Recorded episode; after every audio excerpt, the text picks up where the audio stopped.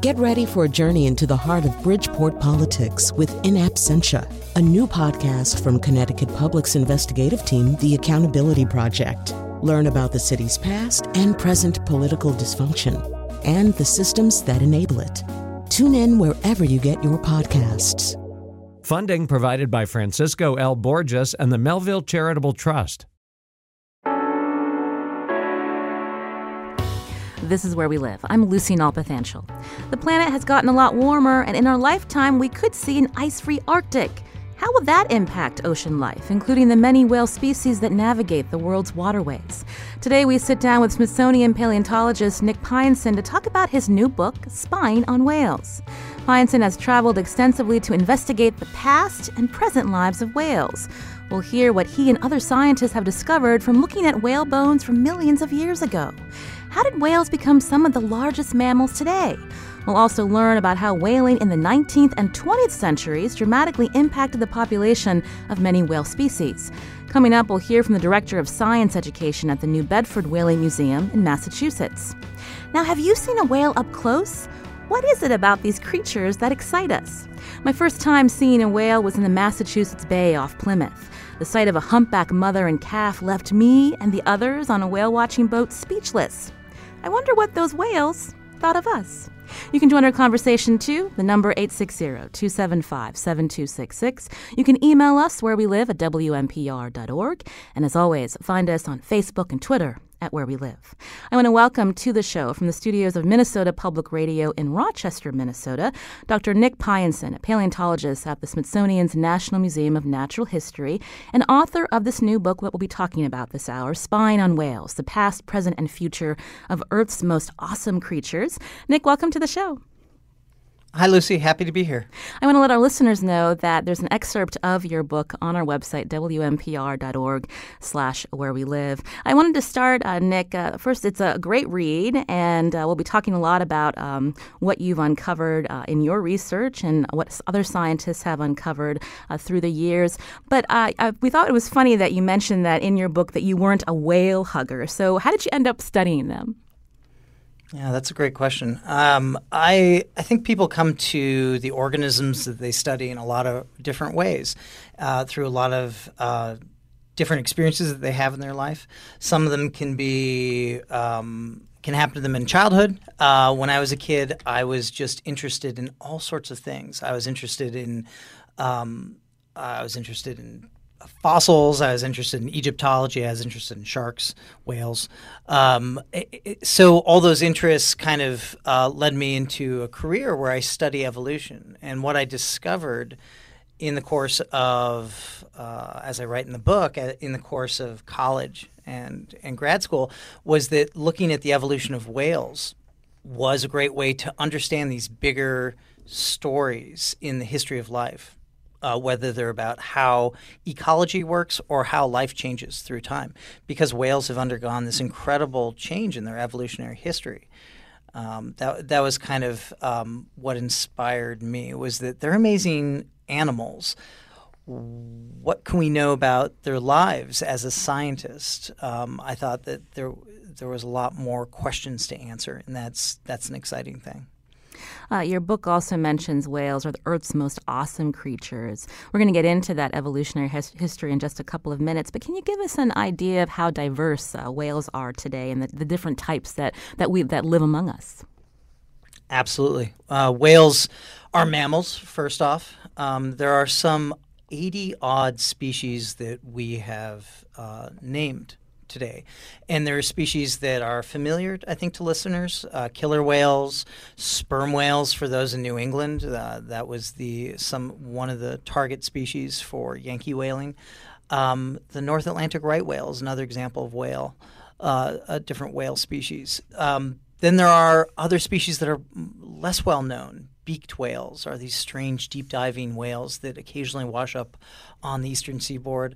There's also river dolphins. So we forget sometimes that there are species of whales that have adapted to freshwater river systems.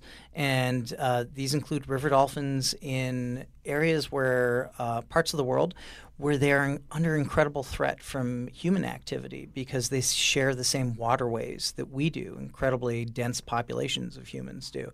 Uh, so this is in South Asia, this is in South America.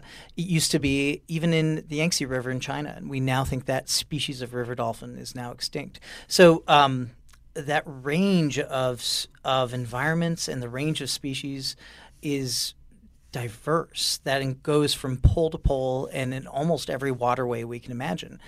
Uh, that gives you a lot of different abilities to tell their story, a lot of different sources to tell their stories, I think. Uh, you mentioned uh, several different uh, types of whales. So there's the toothed whales and then the baleen whales. Uh, describe the difference. Right. Uh, the, and many of us have probably heard of baleen, but explain what that means exactly. Sure. So when, when I say whale, I'm talking about everything that we might label a whale, a dolphin, or a porpoise. They're all wh- whales to me. Um, and they fit into two, th- those that are alive today fit into two big groups. The ones that filter feed, so those are the ones with the baleen. Uh, and it's this kind of mustachioed uh, structure that hangs from the roof of their mouth. Um, and these include the whales that I think people are very familiar with, humpback whales, blue whales. Uh, they filter feed for a living. They're able to take in a large volume of water and sieve out the prey that happens to be uh, captured in that process, straining out water from prey and then swallowing the prey. That's that's what baleen does. That's the filter for the filter feeders. Are they like Th- cartilage? Then there's the other group.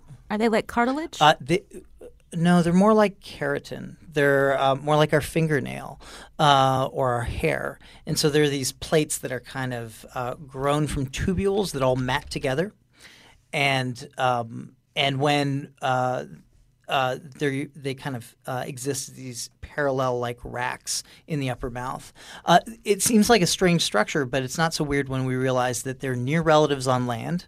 Cows and pigs and sheep and camels sometimes have these roughened palates too. So there's there's a distant evolutionary basis for, for this elaborate structure in the mouth. Those are filter feeding whales. The other branch are the toothed whales, which are able to echolocate. And um, that's, that's a, even an, a completely different uh, set of anatomical innovations that let them navigate the underwater world using sound. Um, but those the, the echolocating whales include killer whales, sperm whales, the beaked whales that I mentioned, river dolphins, all the porpoises. Um, it's that diversity is really kind of spectacular when you start thinking about it. Uh, as a paleontologist at the Smithsonian, you're overseeing uh, thousands of fossil uh, collections, including uh, about fifteen thousand uh, whale fossil collections. So can we talk a little bit about uh, when um, when you're out of the office, so to speak, and where you're going mm-hmm. to make these discoveries? Yeah. Sure. I mean, um, the great thing about studying the evolution of whales is that you can travel to any continent on the planet and make an important discovery about that history. And that's because you have fifty million years of their evolutionary history to look at. And you can examine um, – uh, I mean, a lot of that is tied to the the rocks that they're found in. So ocean levels have changed through time and continent positions have changed over these millions of years. Uh, what that means is that you can find the rocks in which whales uh, uh, are preserved in all around the world. Um, so I've been fortunate to to chase whales uh, all around the world in this way. Uh, and what's what's I probably I think the first fact that would surprise most listeners is that we find the earliest whales on land. We don't actually find them in, in marine rocks. We find their evidence that uh, we find their skeletons that show that they had weight-bearing limbs, weight-bearing hind limbs, weight-bearing forelimbs. Uh, As I wrote in the book, they hardly seem like whales, but we know that they are because of key anatomical traits in their skulls. And so uh, you write in the book uh, when you talk about these early ancestors of whales, uh, they lived on land, they had legs, they were the size of dogs? Yeah, they were small too. And I think that's something else that uh, would surprise people as well is that whales weren't always big. And in fact, their land ancestors were much smaller than they are today. Uh, they're about the size of a dog. And and it's not just one um, w- early whale in particular, there's a whole diverse uh, radiation of these different early experiments and what it was like to be uh, the ancestor of these whales. So, and they, as I write in the book, they look a bit like dogs, but they really don't really fit that analogy because they weren't related to dogs. They were more closely related to hoofed animals. And we see all these different kinds of early whales, some that had elongate snouts, uh, others that were probably more adapted to living in water than others. And all these different experiments went extinct, except for the ones that completely severed ties to land and became fully adapted to life in the water. And that happened mm-hmm. within about ten million years. Uh, Nick, how were you able, and you and other scientists uh, able to figure out that if they didn't look like uh, the modern whales we see today, that they were related? Oh, that's such a good question. So that relates to being a good anatomist and looking at the parts that are available to you, and that includes scraps of bone, making a really good guess out of uh, not that much information. Uh, and this is the art – this is the science, sorry – of comparative anatomy, being able to take a small scrap of bone and compare it to the library. And th- this is where museum collections become important. Museums hold those records of life in the past, and so you have comparisons that you can make for an individual piece of bone where you might not get the whole skeleton of these early whales, but you have enough to compare it to everything else you know. And the key parts that we get Uh, do tell us these specific anatomical features of the brain case or of the ear bones. And those traits look like nothing else. They look more like today's whales than they look like any other mammals. And that's how we know these early whales, which otherwise don't exactly look like whales, fit in the family tree closer to the whales we know today than anything else that we can find. This is Where We Live. Joining us from Minnesota Public Radio Studios in Rochester, Minnesota, is Doctor Nick Pyenson, paleontologist at the Smithsonian's National Museum of Natural History, author of the book Spying on Whales, The Past, Present, and Future of Earth's Most Awesome Creatures. An excerpt of his book is on our website, W M P R dot org uh, slash Where We Live. Uh, part of your book, it's, it reads like a detective story, uh, Nick, and you yeah. take us on some of the expeditions, including a fascinating one in Chile. Can you Can you describe for our listeners uh, the challenge that you and other scientists had when uh, a whole uh, bunch of whale fossils were, f- were found in a specific location in Chile? Sure, absolutely. I mean, this goes back to uh, what I mentioned earlier about traveling around the world. Uh, if you're a whale paleontologist, you do have to go look for those fossils in the first place, and it takes a lot of effort to to forge these collaborations. Um, that's one of the great things about doing science, for me at least, is that um, it involves travel, and that makes it a bit about science diplomacy. And so you never quite really know what you're going to find uh, before you set out to do it. And we were in the Atacama of Chile doing something else when we had an opportunity to work at this site called Cerro Baena, which um, in Spanish means whale hill.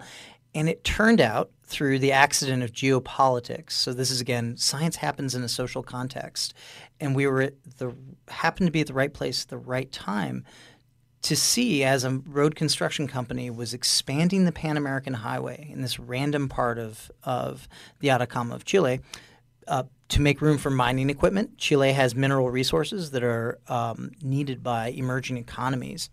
And as they were expanding the highway, they came across not just one or two or three, but f- over forty skeletons of fossil whales, some thirty feet long, preserved perfectly, nose to tail. And so we just happened to be there at the right place at the right time, and we didn't really know what we were going to do about it. Uh, studying a single large whale skeleton is an ordeal, but forty of them became a mind-boggling exercise. And so as I describe in the book, what we did is we brought uh, – we, we've had a technological answer. And this is a great example of um, – you know, where the newest technology is not always um, the most useful, but it became incredibly important because we had a time-sensitive problem. And so what we did is we brought um, three D digital laser scanners and and um, people who are technicians who are trained in this ability to digitize three D objects, where they're able to capture an immense amount of digital data about these objects in their place in the ground, showing the arrangement of the bones, how they were organized, um, their spread relative to one another. As I said, these skeletons, um, there's some forty-odd of them, and they were preserved meters apart from each other, uh, all in an area of about two American football fields. So we wanted to answer the question of why. Why were all these skeletons there? But to do that, we had to capture digital data first, and that's what, um, as I explain the book, how we figured that out and what the answer that it yielded uh, was pretty important. Uh, serendipity happens in science, and this was a good example of that. We don't want to give it all away uh, to keep yeah, our exactly. listeners uh, from reading uh, your book, Spying on Whales. But we meant we had talked a little bit about uh, the earliest ancestors being um, small, and then from your work from your work studying these whale fossils, like those in Chile, uh, when did whales become as big as they are today? Why was there a shift? Oh, that's such. Uh, so that's a, another um, great question. I think people have is that, well, if whales were once small and now they're big, what happened? How did how did that ever happen? And you might imagine that evolution happens in this kind of slow and gradual way.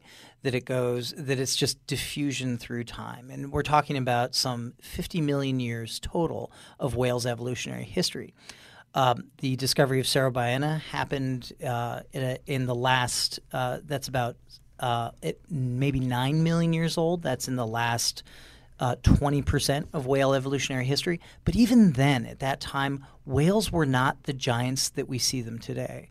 We don't see blue whale and fin whale and right whale-sized animals until very recently in their evolutionary history. And for me as a paleontologist, um, I throw these numbers around as if it's uh, casual, you know, as if it's like uh, last week's dental appointment.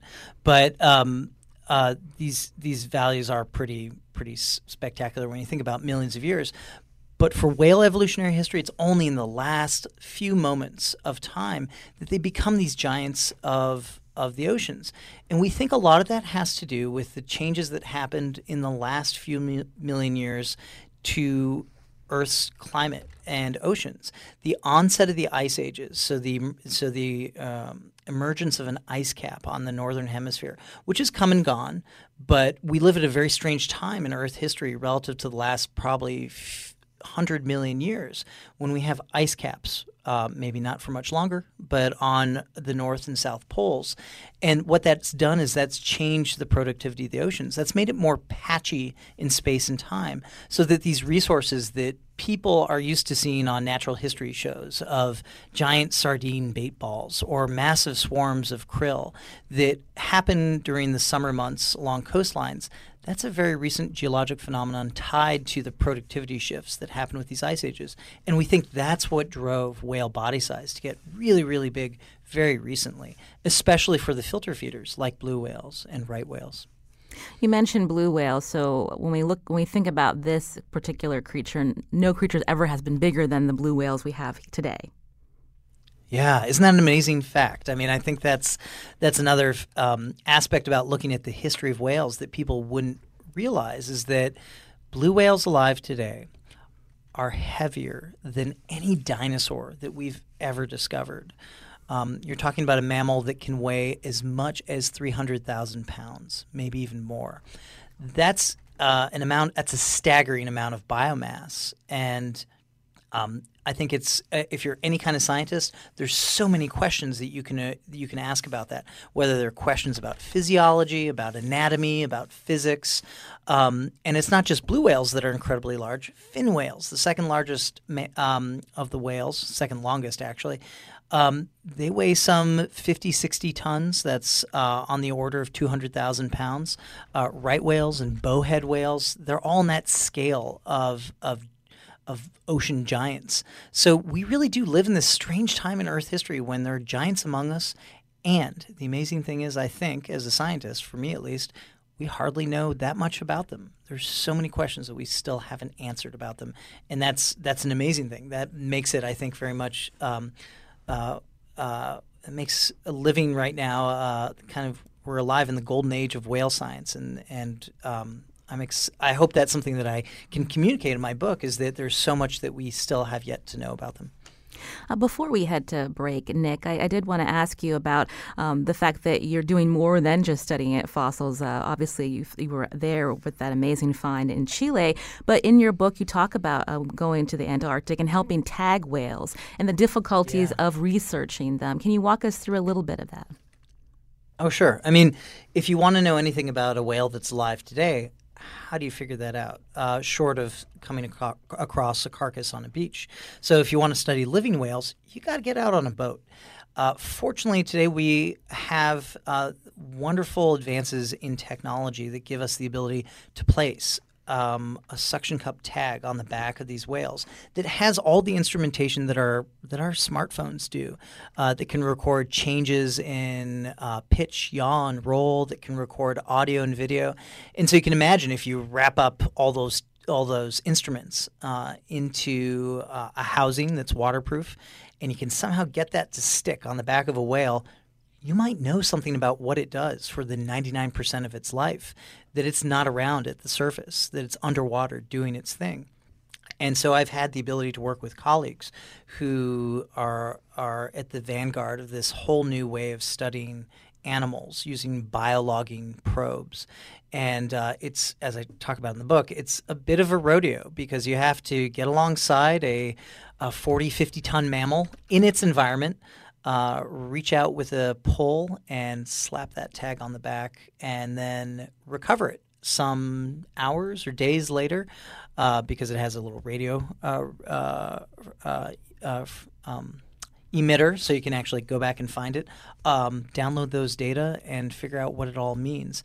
Um, uh, it's It's such a revolution in understanding the lives of whales because when you think about it, the times that we see whales are really when they come to the surface, when they maybe breach and make one of those huge splashes or, or come up for air. And otherwise, we don't really have insight into their lives, which are spent, again, ninety-nine percent of the time underwater. This is Where We Live. I'm Lucy Nalpathanchel. Joining us again from Minnesota Public Radio in Rochester, Minnesota, our guest today, Smithsonian paleontologist Nick Pyenson. His new book is Spying on Whales. Coming up, we're going to continue our conversation and take some time learning about how the whaling industry impacted the whale population. What questions do you have about whales and our impact on them? Join our conversation, eight six zero, two seven five, seven two six six. Email Where We Live at W M P R dot org. Find us on Facebook and Twitter at Where We Live.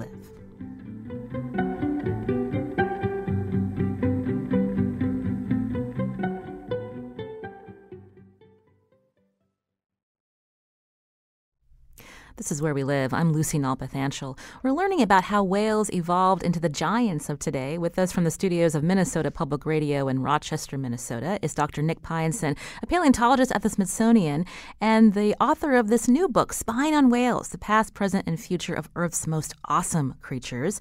We heard a little from Nick about how studying whales can be difficult when these creatures spend so much of their lives deep underwater. Uh, before we uh, learn a little bit more about New England's uh, legacy in the whaling industry and its impact on whale populations today. Uh, Nick, I wanted to hear a little bit from you about, again, uh, our ancient history with whales and then some of how we've impacted them in uh, recent decades uh, with the population and which species are left. And I'm curious about what you have been able to uncover in your research. Well, I think one of the most interesting aspects, I think we'll talk about a bit about whaling in uh, in a few moments, but one of the most interesting aspects about looking at our recent interactions with whales is that very few, we in the twentieth century, uh, whaling, industrial whaling killed some two to three million whales. And the author of that study is actually uh, going to be on this show in a few moments. Um, but none of the species went extinct. And it, instead, um, at least in the twentieth century.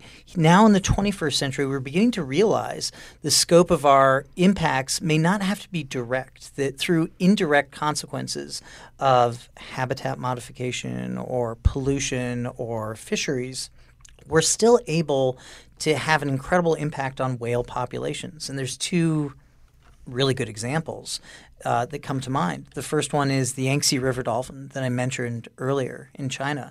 Um, There doesn't seem to be any left, uh, and that's because it only lived in the Yangtze River, and that river was dammed up uh, to make uh, room for the Three Gorges Dam, this massive structure. And it changed the whole water flow and um, ecology of that river.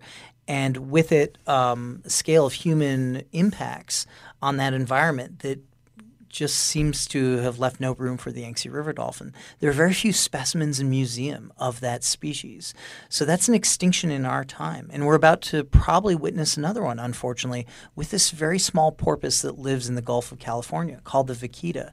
Uh, there may be less than a dozen left, and they are indirectly threatened by fisheries as well, entangled in gill nets uh, because they happen to live in the same habitat that Uh, a large fish called the totoaba does, and that the swim bladder of a totoaba fetches enormous sums of money on Asian markets. So um, whales are kind of living um, both at the mercy and peril of our civilization, and the North Atlantic right whale off the eastern seaboard is another great example of that. Um, so there's a lot of um, concern about the fate of whales on the planet right now. Some of them seem to be doing quite well. That is, after we've stopped whaling them, humpbacks have been delisted from the the endangered species list since nineteen ninety-four. Um, and one of the big questions I think as sci- that scientists have is, um, have whales recovered to their pre-whaling levels? So the species that were the most the that were the greatest targets for whaling, um, have they come back? And if they haven't, what does that say about the state of the world's oceans? These are big open-ended questions that, again, are, are hard to study because whales live big lives in big environments. And I think that's something that we're just becoming uh, more aware of. When we talk about whether their populations have rebounded, and you mentioned it's difficult to study, is part of that with the way the records were kept from the whaling industry, maybe an underestimation of how many whales were killed? Absolutely. I mean, I think this is a big problem that goes with any detective work. And, I, you know, as you said, the, the whole book is kind of a, a testimony to the detective work that it takes to understand mysterious animals uh, like whales. Um, but certainly for whaling, we have an incomplete record of the uh, extent and um, scale of whaling across the world's oceans. Even though it was a matter of industry, it really wasn't tabulated in any detail until the twentieth century. And it's because we have tabulated records, these statistics, about, uh, large catalogs of whale hunts, that we're able to know something about what happened. And that scale of biomass removal is at, on the scale of what happened on land with passenger pigeons and American bison uh, in the nineteenth century, certainly. So um, we don't know everything about what was once hunted in the oceans. And that's certainly true as we go further back in time to, say, Yankee whaling or Basque whaling. And in those cases, we're just left with um, guesstimates. We have to make kind of the best of the little information available. Um, so yeah, the, the being able to study what really just happened, even in the twentieth century, it is susceptible to bias. We know that, for example, Soviet whaling was underreported. And that's through a lot of great detective work that has been conducted only in the last twenty years or so to uncover just the kinds of biases that were uh, happening in the whaling industry. Um, I think of it as a giant ecological experiment on the world's oceans, that large-scale removal of whale biomass. And the ramifications of that we're still begin- we're just beginning to understand as scientists.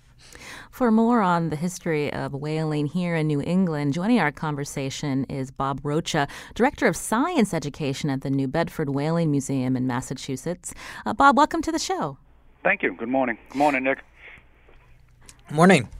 Uh, now, Bob, uh, we have heard that New Bedford was once the whaling capital of the world. Uh, tell us how uh, uh, New Bedford got to that point. Well, it, yeah, for uh, probably sixty to eighty years, it was certainly the center of the global whaling industry when whaling was performed un- under sail and with muscle power.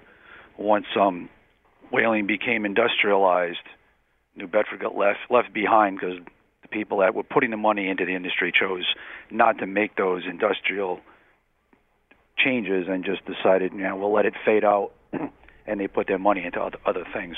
Um, but uh, the city happened to be in the right place at the right time with the right people back in the seven, in the late seventeen hundreds when a lot of folks of uh, the Quaker religion were pushed out of Massachusetts Bay Colony and Plymouth Bay Colony and places like that. And um, they found their way down here. They were on Nantucket as well, and they were whaling from there because you get an island with not many options. Whaling was one of those options. Making a living from the sea was one of those options. Um, but eventually, the ships had to get bigger to go further away to get the whales, and they found their way here. And not only were they able to, you know, they they were able to get access to a wider range of material resources, they were also able to get themselves to markets a lot easier. And eventually all the support industries that the whaling industry needed grew here, and really um, we were able, able to outcompete most other ports for the whaling industry just because of uh, the infrastructure, a deep water port, the know-how, uh, the willingness to invest the uh, capital in it. And, um, you know, it went, especially after the War of eighteen twelve ended, so from, you know, eighteen fourteen after the Treaty of Ghent on through the Civil War, um, w- the whaling industry was huge here. Mm. So uh, remind us again of all the different uh, things that whale parts were used for. Sure. Well, um, you take the blubber off of a baleen whale, you can certainly use that for heat and for light. And then as Nick was talking about earlier, um, the baleen itself, you know, you can strip that off the whale, and because it's plastic-like but made out of keratin, before we invented plastic, we would use that for a whole variety of things, something as simple as a collar stiffener, Um, to leaf springs on a carriage, hoop skirts, corset stays, snow goggles, buggy whips, um, you know, and some other things like, like that.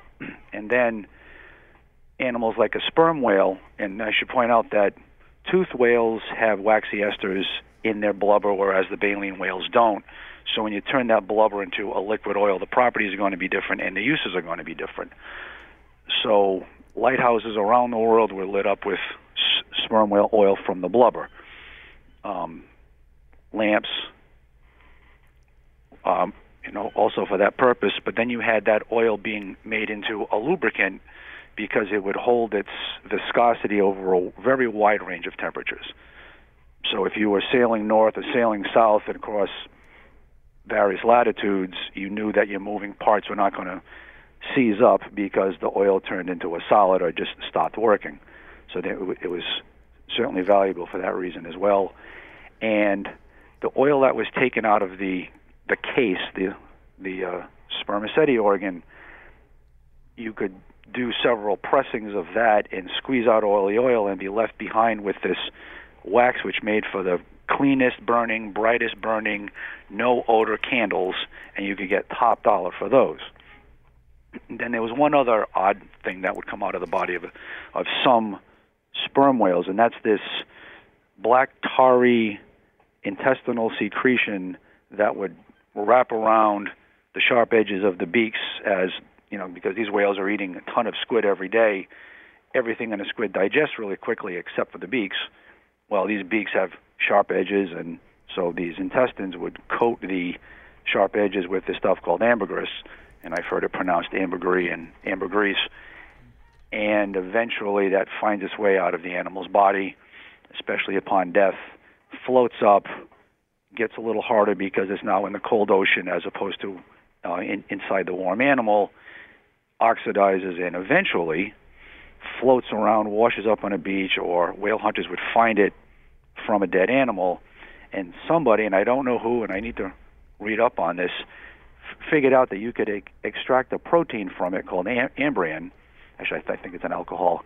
And you could use that in perfumes because it has amazing fixative properties. So you could use that to hold color and smell in perfume. And it was literally worth as much as gold, because you really never knew when you were going to find it. Mm. Bob Rocha is with us on the phone, Director of Science Education at the New Bedford Whaling Museum, as we uh, take a look at uh, whales uh, this hour here on Where We Live. Also with us from Minnesota Public Radio, Doctor Nick Pyenson, paleontologist at the Smithsonian and author of the new book, Spying on Whales. You can join our conversation, eight six zero, two seven five, seven two six six. Uh, so, Bob, uh, we, we, we know that uh, Yankee whaling was one of the most important industries until uh, for part of the the nineteenth century. Then it abruptly declined. We heard Nick uh, talk earlier about uh, the amount, the number of whales uh, that were uh, killed uh, during this time. But actually, it was also in the twentieth century where a lot of whales uh, were killed. Can you talk a little bit about that? Yeah, sure. Um, because of uh, the ability of these mechanized ships to chase after whales that the Yankee whalers could never catch, they were able to go after blue whales and fin whales and minke and sei and brooders and keep on also going after sperm whale and right whale and gray whale and humpback and bowhead. So they were, you know, so to, you know, to them, there's this huge market out there, this huge resource just waiting to be taken. So they were able to take take these huge animals and turn them into a whole variety of other products that the Yankee whalers couldn't make, just because, you know, it's a different resource and different processing techniques. And then somebody came up with a process of high, hydrogenization, and, you know, these these industrial ships. I, I remember, you know, one of the one of the reports I was reading was a report from the nineteen thirties, and one of the comments from the observers was they could take a ninety-foot whale and make it disappear in ninety minutes. So over the course, just, you know, in the research that I did with my co-authors between nineteen hundred and nineteen ninety-nine, you know, they were almost, it was almost two point nine million whales. And these are the ones that we know about. And I'm not including any of the beaked whales, any of the dolphin species.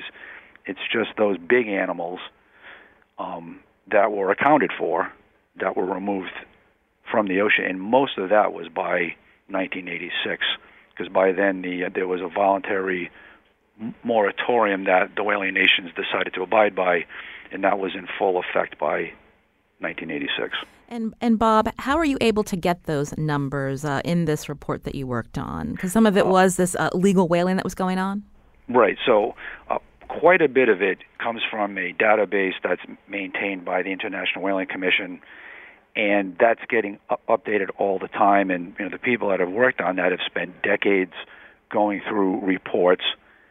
And then, as Nick had mentioned earlier, um, there's been a lot of good de- detective work done, a lot of it by my co-authors on this paper, about whaling that the Russians did between the forties and the seventies, and how they either overreported some to cover for the fact that they were taking species that they shouldn't, and they under underreported those. Um, and this de- detective work was really helped by the fact that there were several biologists on these Soviet ships that kept the accurate data to the peril of their own lives while submitting other reports for the pleasure of the government um, in the U S S R. So luckily, these accurate reports were kept, and then this politics changed, and you were able to get these things out and get access to them. The actual numbers came out. So the paper that we did was really the f- first time that the I W C database got melded with this research into the Russian data. And I W C, International Whaling Commission? Commission, okay. Yep.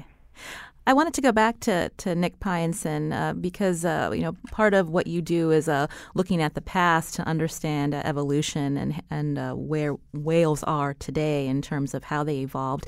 But you and your book also go on uh, a whaling uh, boat Uh, in Iceland, where they still hunt for whales, to learn more about the uh, anatomy of whales. Can you talk a little bit about that, Nick?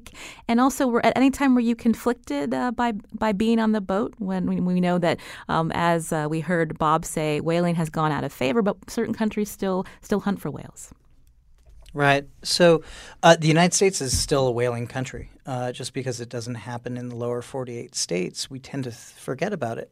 But uh, the fact of the matter is that indigenous peoples of the Arctic, both in Alaska and in Canada and Greenland, all consume whale meat. They still hunt because whale meat provides a significant portion of their daily needs. Uh, and it's part of their culture, too. Um, um, in many cases, they've been whaling for thousands of years. Um And so that's that's uh, a form of whaling that's uh, overseen in part by the International Whaling Commission, uh, which provides quotas. It provides actual numbers for how many whales they think can be hunted each year. Uh, and among the nations that still whale in much larger numbers. That would be Norway, Iceland, and Japan. Now, the first two, Norway and Iceland, engage in commercial whaling. So uh, they treat uh, hunting whales just like uh, any other fishery where they're going after the meat. Uh, in Japan, it's different because what they say is uh, they call it scientific whaling.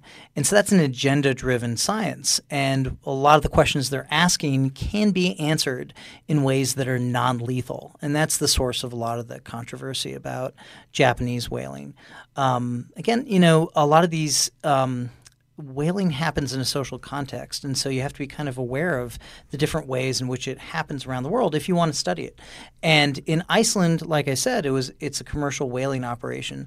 So a lot of these carcasses, in in this case, it was um, Iceland hunts both fin whales and minke whales, although this year they've stopped hunting minke whales. They still hunt fin whales. Um, both minke and fin whales are these baleen whales. Uh, fin whales are the second longest uh, whale on the planet. And what happens is these carcasses are stripped of their meat and then really not that useful to anybody else. Uh, but for a scientist, that's an incredible opportunity to be able to investigate their anatomy. And one of the most striking things to me is that of the two to three million whales that were killed in the twentieth century, very few of them were examined in any kind of real detail by biologists who wanted to investigate their anatomy. Um, occasionally records of their parasites and maybe length, width, and girth data were, were collected.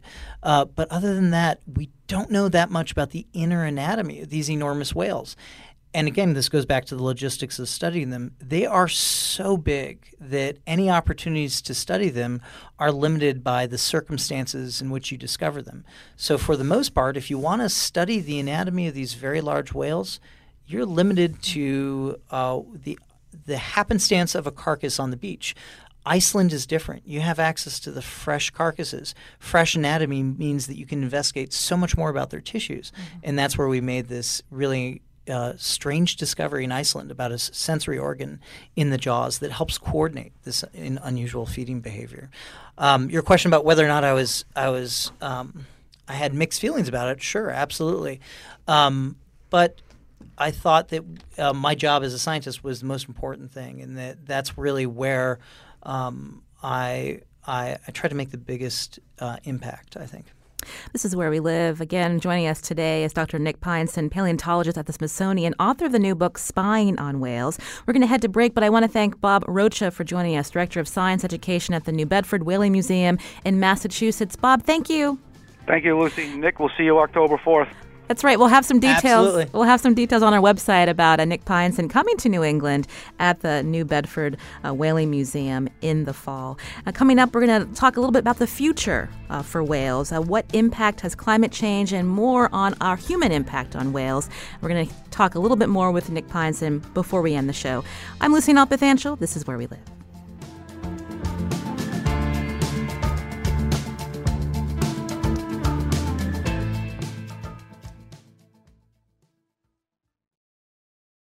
This is Where We Live. I'm Lucy Nalpathanchel. Our guest today is Nick Pyenson, paleontologist at the Smithsonian, author of the new book, Spying on Whales. You can read an excerpt on our website, W M P R dot org slash Where We Live. Uh, Nick, we talked briefly about uh, the right, the North Atlantic right whales, and I'm, I'm curious if you could talk, tell us a little bit more about um, what's happening with that uh, population. I, I believe it was on the rebound, but lately uh, not looking so good?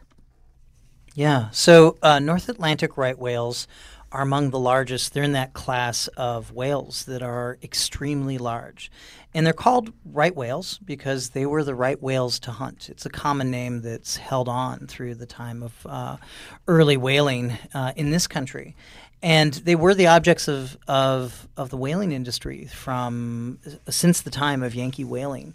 And even before that, too, uh, North Atlantic right whales were hunted uh, all throughout the Atlantic. And we have good records of Basque whaling of North Atlantic right whales for uh, you know, almost uh, ten centuries, for almost a millennium.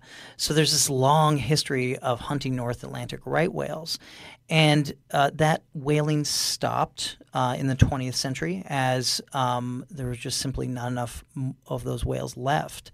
And what's interesting is that right whales have had a hard time recovering. So they're on the endangered species list. And uh, since we've started studying them in some detail with photo I D catalogs, so this is population, the four hundred fifty or so that remain off the eastern seaboard, we basically know all the individuals uh, from detailed uh, photographic records, uh, aerial surveys. And one of the most interesting things is now in the twenty-first century, we realize that one of the greatest sources of threats to their continued existence is not through whaling, but through the accidents that happen because they live in the same habitats that we use. So ship strike, net entanglement, those seem to be major sources of mortality for North Atlantic right whales. And this is of huge concern because last year, seventeen North Atlantic right whales showed up dead between Canada and the United States. Uh, for reasons that we still don't know entirely, but some of them are attributable to net entanglement and and trauma from ship strike. And when you lose seventeen right whales, and this spring no new calves were seen, it's pretty obvious that the mathematics of that uh, lead towards extinction if you extrapolate out. So there's good reason to be concerned, but I think one of the Um, we do know the solutions at hand, and uh, one of them, for example, is changing shipping lanes. Uh, right whales feed in on copepods, which are these very small marine organisms uh, that show up in large densities during the summer. And in many of the places that right whales feed, those happen to be ma- where major shipping lanes uh, happen today, like Boston Harbor. So we, if we're able to somehow alert ships to the presence of right whales and change the uh, shape and, and timing of shipping lanes, we can mitigate a lot of the potential mortalities. Now, Nick, we just have a couple of minutes left, but you write in your book, uh, again, with this uh, possibility that we will see uh, ice-free Arctic uh, in our lifetime. Some of these uh, whale species may adapt, like the bowheads. Can you talk about that? Sure. So... Um, it's in the news that the Arctic is bellwether of climate change and that it's melting faster and it's changing faster than the rest of the world. I just heard on N P R this morning that uh, Maersk is now shipping across the Arctic during the summer. So this is a, a um, this is foretelling what we will see in the coming decades, that summer sea ice will disappear in the Arctic. And with that, I think the Arctic will be maybe a more productive place for whales. That means more productivity, more food for them. But there's uh, other changes at work too. Invasions from warmer latitudes of other species. We know that killer whales are showing up more frequently in the Arctic, and they are certainly harassing and chasing and probably in some cases killing other species of whales. Uh, that's to say nothing of the scale of human impact. If you have a lot more ships in the Arctic, that means a lot more chances for ship strike, oil spills. Those are all major human threats to their continued survival. Uh, when we think about uh, climate climate change and uh, when we look at carbon dioxide levels, that could also impact food sources for the whales. Oh, absolutely. Both, uh, I'd say, mostly in indirect ways. So as the oceans are heating up, they're also acidifying too for different reasons. Um, the acidification of the oceans probably is going to have an effect on certain kinds of species that whales consume. So this includes zooplankton like krill, uh, who may have a hard time uh, growing under th- these conditions in new oceans. So for whales that have very specific uh, diets, like blue whales, which almost exclusively eat krill, this means that they might be in jeopardy for indirect reasons related to climate change in the future. Uh, we should mention uh, throughout your book, again, you take us on quite the journey, Nick. Uh, throughout the book, you have these uh, beautiful illustrations. Uh, tell us why you chose to do illustrations or had someone do them versus uh, traditional pictures of whales that we find in books. Oh, this is such a good question. So if you look at um, the literature on whales, there's this great uh, nineteen thirty edition of Moby Dick, classic in American literature, illustrated by Rockwell Kent in woodcut style, and they're dramatic. Um, it's some people's eyes, they might look cartoony, but uh, it's a continuous aesthetic, and I, I like it personally. And something I wanted to do was to take the reader along and definitely provide them with illustrations, but I also didn't want to ruin the mystery. the second thing I want to do is create a continuous aesthetic. I didn't want to interrupt the stories with photos and diagrams. I wanted pictures that inspired. And that's why I had a scientific illustrator who happened to be my uh, former student and collaborator, Alex Boersma. I love her art, and she illustrated my book. Well, we've really enjoyed speaking with you today. Uh, Nick Pyenson, again, a paleontologist at the Smithsonian, author of the new book, Spying on Whales. We'll have information about your trip to New England in the fall. Also, listeners can read an excerpt of your book on our website. Nick, thank you so much for joining us today. We appreciate it. Happy to be here. Today's show produced by Carmen Baskoff. Special thanks to Lydia Brown. Our technical producer is Kyone Wolf. Again, you can read the excerpt on our website, W M P R dot org slash where we live. I'm Lucy Nalpathanchel. Thanks for listening.